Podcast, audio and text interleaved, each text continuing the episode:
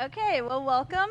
Um, for those of you that don't know me, I'm Toby, and um, uh, I think I know most of you here, but for those of you that don't know me, I uh, help lead the Dallas missional community, and I've been a part of Providence for it seems like a long time, and it has been. It's been over a decade.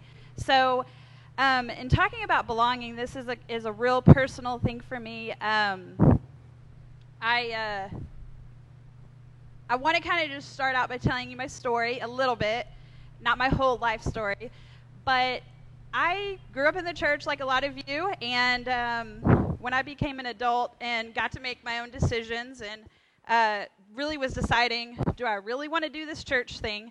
I got really cynical about the church, very discouraged, and I kind of just quit on church. And in my mind, I thought, I'm not quitting on you, God. I'm not quitting on Jesus. I'm just quitting church because everybody that goes to church has no idea what they're doing. Because, you know, when you're 22, you know everything, right? So, um, and it was just kind of by, you know, providence, God kind of working through different people that kind of brought me to this church. And um, I'm not saying this is the only church that this could have happened, but it did happen here in Providence where I really learned about what the kingdom of God was, um, about the gospel, not of just Jesus dying so I can go to heaven, but Jesus dying and creating this awesome kingdom that we get to live in. And this church became my family in a matter of days. I wouldn't even say weeks. Um, my family, most of them are not Christians. They love me dearly. I love them. Neither one of us are perfect. But what I was really lacking in my life, which I can look back on now and see very clearly, was nobody in my life was pointing me to make great decisions in terms of being a child of God. People were telling me, don't be a teacher, go make more money. Not that that's a bad thing, but I didn't have anybody pointing me to Christ in my life. And this church became that family very quickly. I found moms and dads and brothers and sisters and people that I definitely talk to a lot more than my biological family, um, but people I think I'll know for the rest of my life. I mean, I, I really believe that. Um, I brought my best friend along, and now, you know, we used to want to kill each other all the time. And now that only happens like once a year. So that's a big improvement. Um, but the whole, you're going to hear me say this many times kind of tonight. But the whole idea is that this church is my family. It's not like my family. For I don't think that would be bad to say it's like my family, but it is my family. Okay, so if you look up there, another way I could kind of say this whole belonging idea is the life together, like really sharing life together. Okay, so if you have been to our new members class or if you just heard this before, the way we kind of describe belonging in terms of believing, belonging, and blessing would be a continuous, ongoing commitment to one another. And some, you know, you could kind of think, hey, that's just a fancy word to describe fellowship. But to me, fellowship, I think back to when I was a kid, we had fellowship hall. And that's where you did your potluck meal or whatever, or your spaghetti dinner before Sunday night church for the super radical people. Um, you know, it's I, th- I think of it as a lot more than fellowship because I can fellowship with a stranger I meet off the street, but I don't really belong to them. Okay, so this thing, y'all, just it's so strange wearing this thing, but I'm gonna get used to it. Okay, so this is kind of what when I think, and I've been to the new members class by the way. I, at least six times. I really think it's more than that. And it used to be weeks on end. Um, and now it's just one day, like a full day. But still, I think it's worth it to kind of get to know what you're into because you're joining a family when you become a member of this church. Um, so before I go any further about this whole belonging thing, I know that if I were sitting there and at a certain time in my life, something that I might be thinking is, I don't belong to this church, or I haven't always felt like I belonged to this church, or I don't feel it today, but I used to feel it. There's so many ways to think that you might not feel like you belong, or maybe it's people in this church have wronged you, maybe it's people that don't even go here anymore, and you're thinking they didn't belong to me. I'm not saying everybody's thinking that, but I think it would be really easy to kind of go there in our minds. And I really want to encourage you to really think about this as our church belonging to each other, not he didn't really belong to me or she belongs with all those people, but not these people. Let's think about it as we together, not I or you, but we. Um, because it's so easy to know what other people don't do, right? It's so easy. Um, big question number one. I didn't make up this question. This is something that has been around and something that Adam has talked about for the last few weeks, which is who is God calling us to be? So when you think about like what is God calling us to do, that really seems like a very um, mysterious, ethereal. There's a million ways you could answer that question, and so um, I'm going to kind of guide you some things, and I'm not going to say what God is calling us to be because I don't know. That's not something I can decide, or Adam can decide, or Bud can decide. That's something we as a church are going to figure out along the way. And for tonight, we're really just going to think about it in terms of belonging. So here's kind of a phrase who you are determines what you do. We've heard that before. And um, as a teacher, I, this is something that, you know, I talk to my students about. Like, you don't cheat um, you know, you don't all of a sudden cheat one day. You kind of, it, it leads up to that. So, who are determines what you do. It's very easy to try to do belonging. Okay? It's not easy to actually do it, it's easy to try to do it because try to do belonging, what you're going to end up doing is failing. Um, I've tried to do belonging in many other ways in my life. It's not going to, it doesn't work. It doesn't last long. Okay? If you just do belonging, you're going to figure out real quick that it might not be worth it. And maybe God will be gracious to you and bring you around and it will work. That would be awesome. But what I've seen is it doesn't really work that well. Um, this is where people, you hear about burnout or cynicism. Okay? Um, for me, I was very cynical before. And I really think it's because I did church. Okay? I didn't really feel it. I did it um, because I didn't want to go to hell that really that motivated all my decisions up until I was about 22. I didn't want to go to hell, and I didn't even if I went to heaven, I didn't want to say, "God, I did these things. Sorry." Okay, that motivated my decisions, and um, I'm glad to say that that's not the case anymore. Another thing that happens when you just try to do belonging is you feel hurt, um, because inevitably people are going to let you down, right?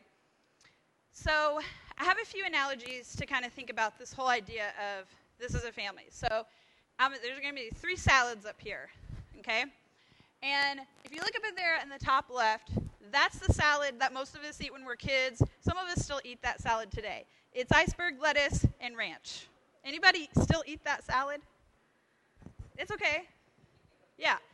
And so, and even if you don't eat that salad, who puts way more than a tablespoon of salad dressing on your salad? Okay, that's a lot more people. And what ends up happening is that your whole salad tastes like the salad dressing, right? And so that's like to kind of think about this if we're some kind of mixed salad and we're just iceberg lettuce, we're all the same, and then we're drenched with the same dressing, we all kind of just look the same. And we're not the same. And we can't make that happen. There's no perfect Christian. Um, and typically, that really gears itself towards a very spe- specific type of person. Um, and I don't feel like our church is like that, but it could be, all right?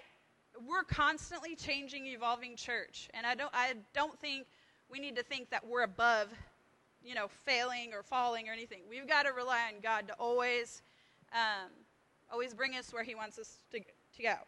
All right? Um, people are inevitably left out. I don't know if any of you read Christian blogs. Honestly, don't recommend it. If you do, do not read the comments because people are horrible. There's a lot of people, you know, who sit around and, and talk about what they don't like. And there are so many people groups that feel left out of the church. Singles, older people, people, single parents, older people that don't have kids, um, people who are widows or widowers, or people who they go to church, but their husband or wife doesn't. I mean, the list could go on and on, and we're not even getting into like genders and races and other th- doctrine or anything like that. Um, but there's a lot of people that may feel left out of church, okay? And I'm not going to say that we're above that ever happening here. I'm sure it has, because that's really easy to happen. And so I want you to think about that's that salad. Okay, when you look in the middle, that's a salad, and if you go to a nice restaurant, maybe that's how your salad comes. And so what do you do when you get a salad like that? You mix it all together, hopefully, unless you're like weird. Okay? But maybe not. I don't know. You I don't want to say you're weird, but um, you mix it all together. Okay, so when you think about this salad, you know, everything's separate. It's not really a salad until you mix it together. It's just a bunch of vegetables.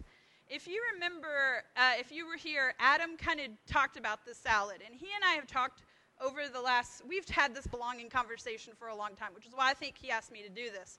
But um, he had the kids, they each had a brown paper bag, and they had a vegetable in it. Anybody here when he did that?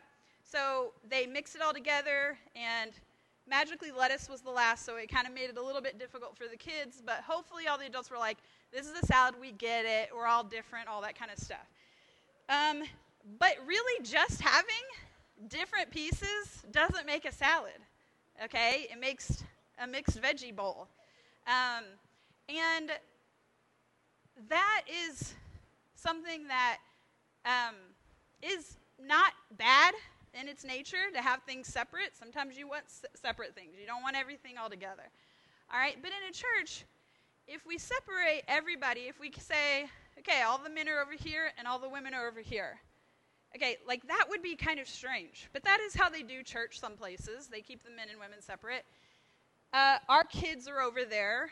Is there good reason for that? I think so. So separation is not we would never we would be watching the kids run around this whole room if we had all the kids in here and you guys know it um, but always separating people out you really miss out on a lot of things like that i have learned so many things from people in this church that i wouldn't have thought i would not saying i underestimated people it's just people surprise you when they give, when you give them a chance and god is so gracious to the people of this church i have seen so many people through their mistakes through their just humbleness, teach me so much about Jesus' character, the cruciform life. And if I was somewhere else in a building with all the other single women, I never would have learned that. And so I'm so thankful that, you know, if you're like, you know, we're a small church, so we really can't separate everybody out. We're going to have like people in just, you know, little classrooms all around. But I'm so glad. I think we get a lot out of that. Um, and I hope you do too. So then we get this last salad, and it looks nice. It's not drenched in dressing, it has some seasoning, it's all this stuff. So when you think about this, we're mixed together. And so different voices. Okay, you're going to see different people up here of you know different backgrounds. You're going to see different people leading missional communities. We've I mean we've already seen this. Um, and I'm really thankful for that. And as a leader in this church, you know, I'm always going to push for that to continue because that's what I see in the Bible. Um, that's what I see Jesus doing, so I think that's what we need to do. And, you know, I say this, you say, well, that's how we already all are. Well, it's not fully how we are all the time. I mean, look around. I want you to look around this room and think, are we all really a mixed salad? Or do we all kind of still look alike? I don't think the answer is to go out and handpick people that have different things that we need. It's really just to be open to it. And um, you can think you're open to it and not be. And this is something that I've really had to challenge myself on, knowing that I'm going to get up here and thinking, what am I doing? So I'll kind of a- ask some questions later. That's something that we can kind of talk about in our missional communities. Are there people that were, you know, unintentionally not making feel welcome in these doors? And so that's kind of Adam's analogy, and really a lot of that I got from Scot McKnight if you read any of his stuff. So I'm not claiming any of that solid stuff, even though I really like it, and probably I improvised a lot that he has not said. So here's a different analogy, and this has to do with a puzzle. And so I love working puzzles, and I worked a puzzle this week. Um, and I was like, it's summer, it's the end of summer, I'm about to have to go to, back to work. So I'm working this puzzle like a madwoman. And I'm kind of thinking, you know, these pieces go over here, these pieces go over here. And it was real nice because there were all different sections in the puzzle. However, I want you to think for a second, and this is an activity that I used to do when I worked at the YMCA. We're not going to do this activity, don't worry. Um, but I had kids work like a little 25 piece puzzle. Um, and then I had kids work the same puzzle, but they were all spray painted one color. And we timed it first. Either I had two groups and they would compete, or I timed them doing one puzzle and I'm like, okay, well, you're going to do it again. You think you can be faster? And then it's like, joke's on you. All the, co- all the pieces are the same color. You're never going to finish this puzzle, even though it's only 25 pieces. The only way to do that is to guess and check. And so, you know, you kind of think about that analogy can really take you lots of places. And anyway, another way to kind of think about this is any of you work puzzles and you have find this piece and it looks really interesting and you're like, this piece does not belong to this puzzle. There's no way, nowhere on this puzzle. Um, I do that every time. Or I think a piece is missing. I'm like determined a piece is missing. And you know what? In my I've done lots of puzzles, we'll just say. And that's never happened. But I always think it's happened. I think when we think about people, it's sometimes hard to really place people. What are their gifts? Not everybody knows what their gifts are, and your gifts change throughout your life. Believe it or not, I was the shyest kid. I hid behind my parents when I was like still 10 years old, and even older than that. I did I never would have thought that I would be a teacher, getting up and teaching in front of kids, or that I would be here um, or speaking at my school to the faculty or different things like that. I mean, our gifts change, and this is really kind of where I think the puzzle analogy kind of breaks down. Um, I think there's a lot of places it can go, and I think there's a lot of places it can break down because when we think about that puzzle piece where we don't know where it goes, okay, and then we finally figure it out. I mean, everybody fits in the kingdom of God. I mean, you got to think, if you think that's not true, who doesn't fit? Everybody fits in the kingdom of God. All are welcome to the table. Um, but once you place that piece somewhere, it doesn't have to stay there. Okay, so for those of you who've always done this certain thing, I'm not saying you've got to change it just for change's sake, but you know, if you feel like, hey, I think God's leading me a certain way, talk to your missional community leader, talk to Bud and Adam. I mean, there's a lot of places, you know, to serve and belong in this church.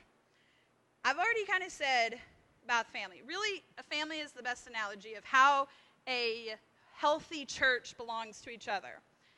Um, I was talking with Kelly Moss about roommates, and I was telling her about this roommate I had, and we had to buy everything separate in our refrigerator, down to mustard and ketchup and things like you don't even go through a whole bottle of mu- mustard in I don't know how long. If you have kids, I get I get that you probably do, but there's certain things that you just don't need more than one bottle of in your refrigerator. And I had this roommate in college, and it didn't matter. It had to be separate. If they, if we somehow bought the same brand, we had to put our initials on it, and it was super weird. Okay, so think of if you married someone and they're like, "This is how we're going to buy our groceries," or as a kid, you're like, "Mom, can I have mustard?" And she's like, "Yeah, but take mine. Don't take dad's." That would be so weird. It's not something that families like consciously do. Let's make sure to grocery shop, and we're only going to buy one. No, it just makes sense when you're a family that you would pool your resources on only by one and that you would share and that you would sacrifice and you wouldn't keep track of who did what. That's what makes sense when you're a family. And so, as we kind of get into Acts and reread, the, reread that passage, I want you to think about that aspect um, of a family. Okay, so just to kind of sum up what I said so far, really, is not just attending events. I didn't say this, but if you kind of read between the lines, or maybe I should say it, I don't know. Belonging is not just attending events. You can attend events all day long and you don't really belong, okay? Um, events are great. It's part of belonging, but it's not what it is, just. Fulfilling responsibilities or obligations. We've all felt the burden of, it's my week in childcare and I don't want to go, right? That's normal. Anybody feel that way? I'm giving you, it's okay, okay? But when you feel like it's an obligation to attend, it, you know, on a weekly basis, that's not really belonging. And that really just means that there's some other problem, you know, and that's something you can kind of talk out with your missional community or your friends in this church or whatever. But I mean, I think those are good indications that there's something else wrong there. Um, belonging is being part of a family, and the thing that unites this family, rather than blood, is a shared identity in Christ. Christ died, rose again. We're brothers and sisters in Christ. Anybody who recited that creed across the world, brothers and sisters. We in here have an even more shared identity because we are blessing our community and the world together. And so, you know, some things happen when belonging breaks down. If you're not belonging, it's very hard to believe long term. Um, when I wasn't in church for several years, it was very difficult. You know, there were weeks that went by before I thought about Jesus. Okay, and that leads to you know some issues with my faith. Um, I didn't participate in the mission. I wasn't blessing people the same way I have here when I have belonged. Um, sometimes belonging just breaks down because the differences are too big to overcome. Okay, and some differences are too big to overcome. If you walked into a church and they were like, we're going to take your children and they're going to go be like wives to this guy. Okay, that's a difference that's too big to overcome. And then there's a lot of gray in between. Um, but there's a lot of differences not. We've all heard the whole like the Baptist church that broke up over the carpet color. I actually did hear that ha- did happen in my hometown once. Like that actually happened. I'm sure more than once. And I'm sure a lot of differences have broken up more churches than that that are even sillier than carpet color. Okay? And it's not necessarily breaking up of a church, but it's just, it does, you know, that's why belonging can break down when we look, look for the differences instead of the similarities. And really, there's only one similarity you need to look for, which is shared identity in Christ. Um, if belonging does break down, just because, even if it's due to circumstances, that can cause issues, okay? If you're not seeing peop- other Christians every day, a lot of times it kind of wears on you a little bit. We need the encouragement. We need the reminders. Hey, remember how awesome this thing when this happened? I need to hear that. We all do. Also, blessing, that third part of the believe, belong, bless, blessing becomes a burden when you're doing it by yourself. Okay? Sometimes it's just one time. But if you're constantly like, hey, we as a community, we're going to do this, we're going to get 95 bags and we don't do it, and Jason has to do 90 himself, that's a burden. That's probably too big a burden. that won't happen. All right, so this that whole idea of who God is calling us to be, I can't answer that by myself. That is something we have to continually talk out as a church. Okay, but our second big question then is what is God calling us to do? Okay, this really puts the actions and the verbs and all of that stuff that, well, how do we actually do this? Okay? And I think us as a church, we're doing a lot of things. Um, and that's great. Okay? If we don't constantly look to God to help us say, hey, yeah, that is what you need to be doing, or you're just doing that because you always did that. And there's, that's not really helping anything. We gotta, we gotta be aware that, that the possibility of that can always happen. So, this is what the early church did. Okay, we saw the scripture uh, Christian read, and um, you've probably heard it before, Acts 2 42. And the on my Bible, the NIV, and I looked at a lot of different ones, and they all pretty much had a very similar title of the Fellowship of the Believers. Um, in this church, there was a mix of a lot of different type of people. So there would have been um, slaves, prostitutes, homeless people. Okay, we all know this, but I want you to think about that. Rich people, people at that time that were way rich, okay, and they had a lot of money and they owned slaves. And then there's a slave over here. Maybe not, th- probably not their slave, but maybe. There were men and women, there were children, there were pa- people of different races, there were Jews and Gentiles and Roman citizens and not citizens. And so I want you to think about that. And I'm just going to kind of touch on some things that I think about when I see this. So, when they devoted themselves to the apostles' teaching and to fellowship, to the breaking of bre- bread and to prayer, this is actually how our elders have set up our missional communities, hopefully, to model in our modern day. Okay, believing the gospel, intentional talk about the gospel, um, sharing a meal, praying. Um, this is hopefully what our missional communities look like. Not exactly like theirs, um, because the culture is different, the people are different, um, but there should be, I mean, this is what we see in the Bible. This hopefully is a guide. Everyone has, was filled with awe at the many wonders and signs performed by the apostles. I'm leaving that one for Adam to talk about, about why we're not performing any miracles anymore. That's a much harder thing to, to describe. That's harder to describe than calculus. So, again, leaving that to Adam. All the believers were together and had everything in common. So, I used to read this and I thought, man, that's intense. They didn't have any privacy or had anything that belonged to them.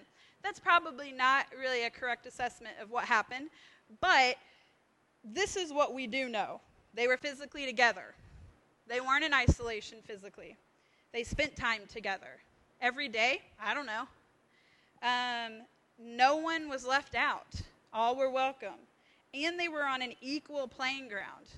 The slave owner and the slave, equal playing ground. I mean, that is huge. That's huge for today, let alone back then when they didn't even have protests and learned in school about how slavery was wrong. I mean, that was, that was, that was so, you know, such a wild thing to be even be happening at that time. And verse 45, they sold property and possessions to give to anyone who had need. Okay, did they sell everything so that everybody lived a better life than they lived? You know, if you were the rich person, did you sell everything and then live like a homeless person? I don't think so. But again, the takeaway really is they were sacrificial. Um, giving, when you're a part of a church, especially a church like this, where we don't have like a lot of rich benefactors, you know, tithing a million dollars or whatever, okay? We give sacrificially when we do things, and it hurts. I think everybody who's doing it, um, they knew each other well enough to know the needs, okay? You have to know the other people in the church to even know what their needs are, rather than just money. What do they need money for? You know, if someone has a problem with how they spend money, giving them money isn't necessarily going to help them. What do they really need? Okay?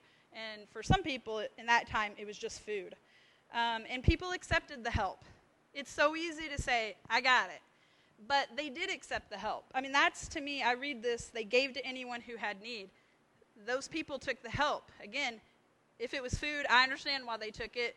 They're, you know, Pride doesn't get in the way when you're hungry, but it does get into the way for most of the needs that we have today, I think. It, it does happen a lot. Verse 46 Every day they continued to meet together in the temple courts.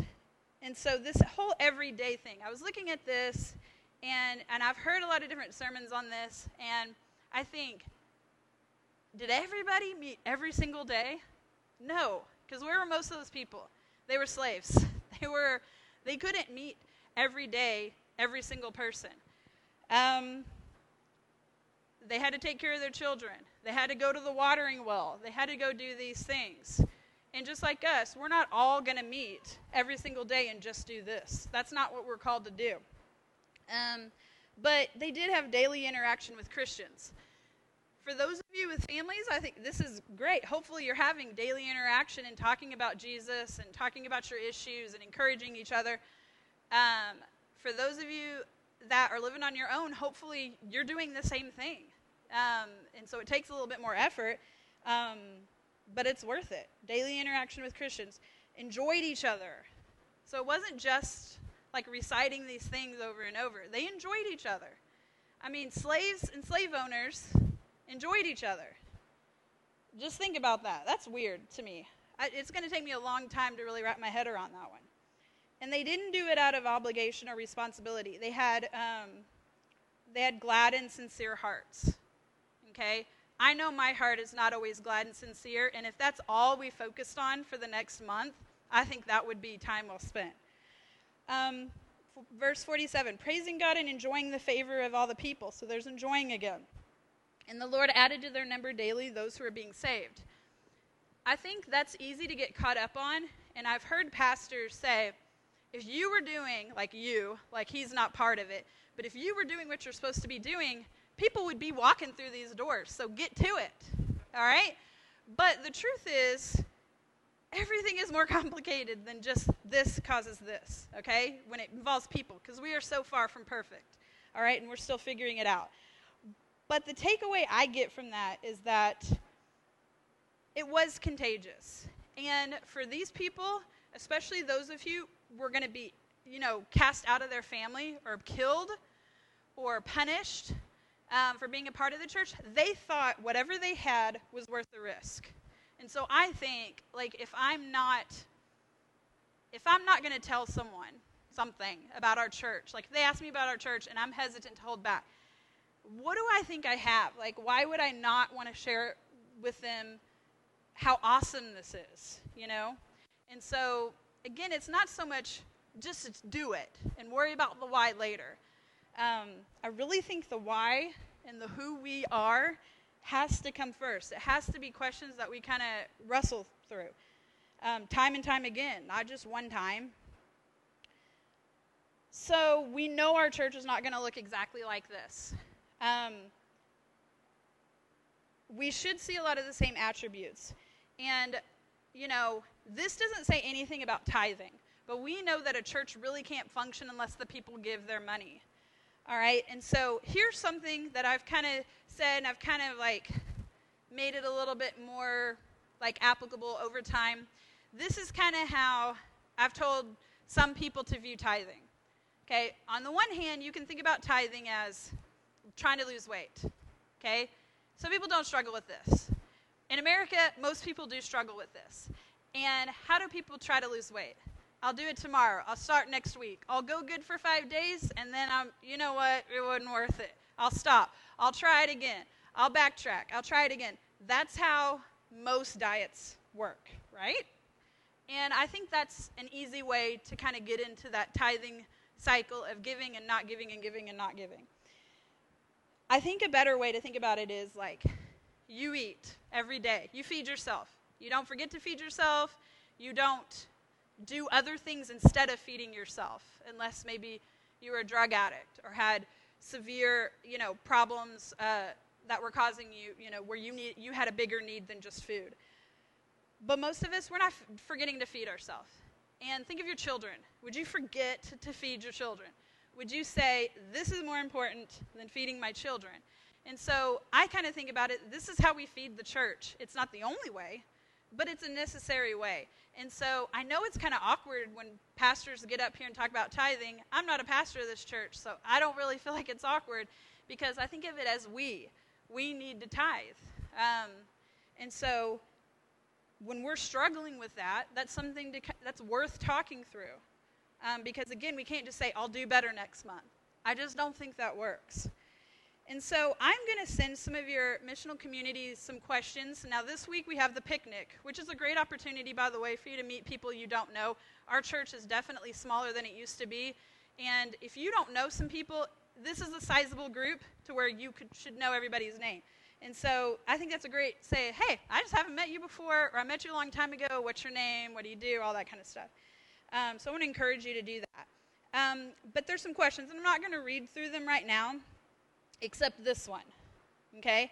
So this is the last question. So it's going to kind of seem intense. I did have some builder questions, but let's face it, it's a little warm in here, and y'all aren't listening at this point. So I'm going to get you when you're in an air conditioned room, not this Wednesday, but next Wednesday, to kind of go through some of these questions that I think would, are better answered in a small group setting. So here's the last question Who could walk through this door and you would have a hard time being able to belong to and belong with. And I don't want you to think, nobody, man, I'm best friends with everybody because I just, I don't buy it. Okay? If a guy walked in wearing a Ku Klux Klan outfit, would you have a hard time belonging to him? Of course you would. All right? So everybody has something. I mean, and there's probably a lot lesser examples than that. So I want you to think about who is it that you really have a hard time getting along with, or that you have a hard time saying, man, we're on equal footing when it comes to Jesus. We have a lot of differences, but we have this similarity, okay? And so, um, you know, a new community meeting is going to be meeting here. And if you were like, I don't even know who a new community is, talk to somebody who does. They're going to walk in and they're going to have so many gifts that we don't have, and I'm so excited. And I want us as a church to really make them feel like they belong as part of this church um, because they are going to belong. And I don't want any of you to miss out on them belonging um, because I, I've met a lot of these people, and they have a lot of great things to add to our little mixed salad here. And so, if you're already right now thinking, I'm going to do this, I'm going to do this, I'm going to do this, like, I would pump the brakes on that and just really think who is God calling us to be? Who is God calling me to be in terms of belonging?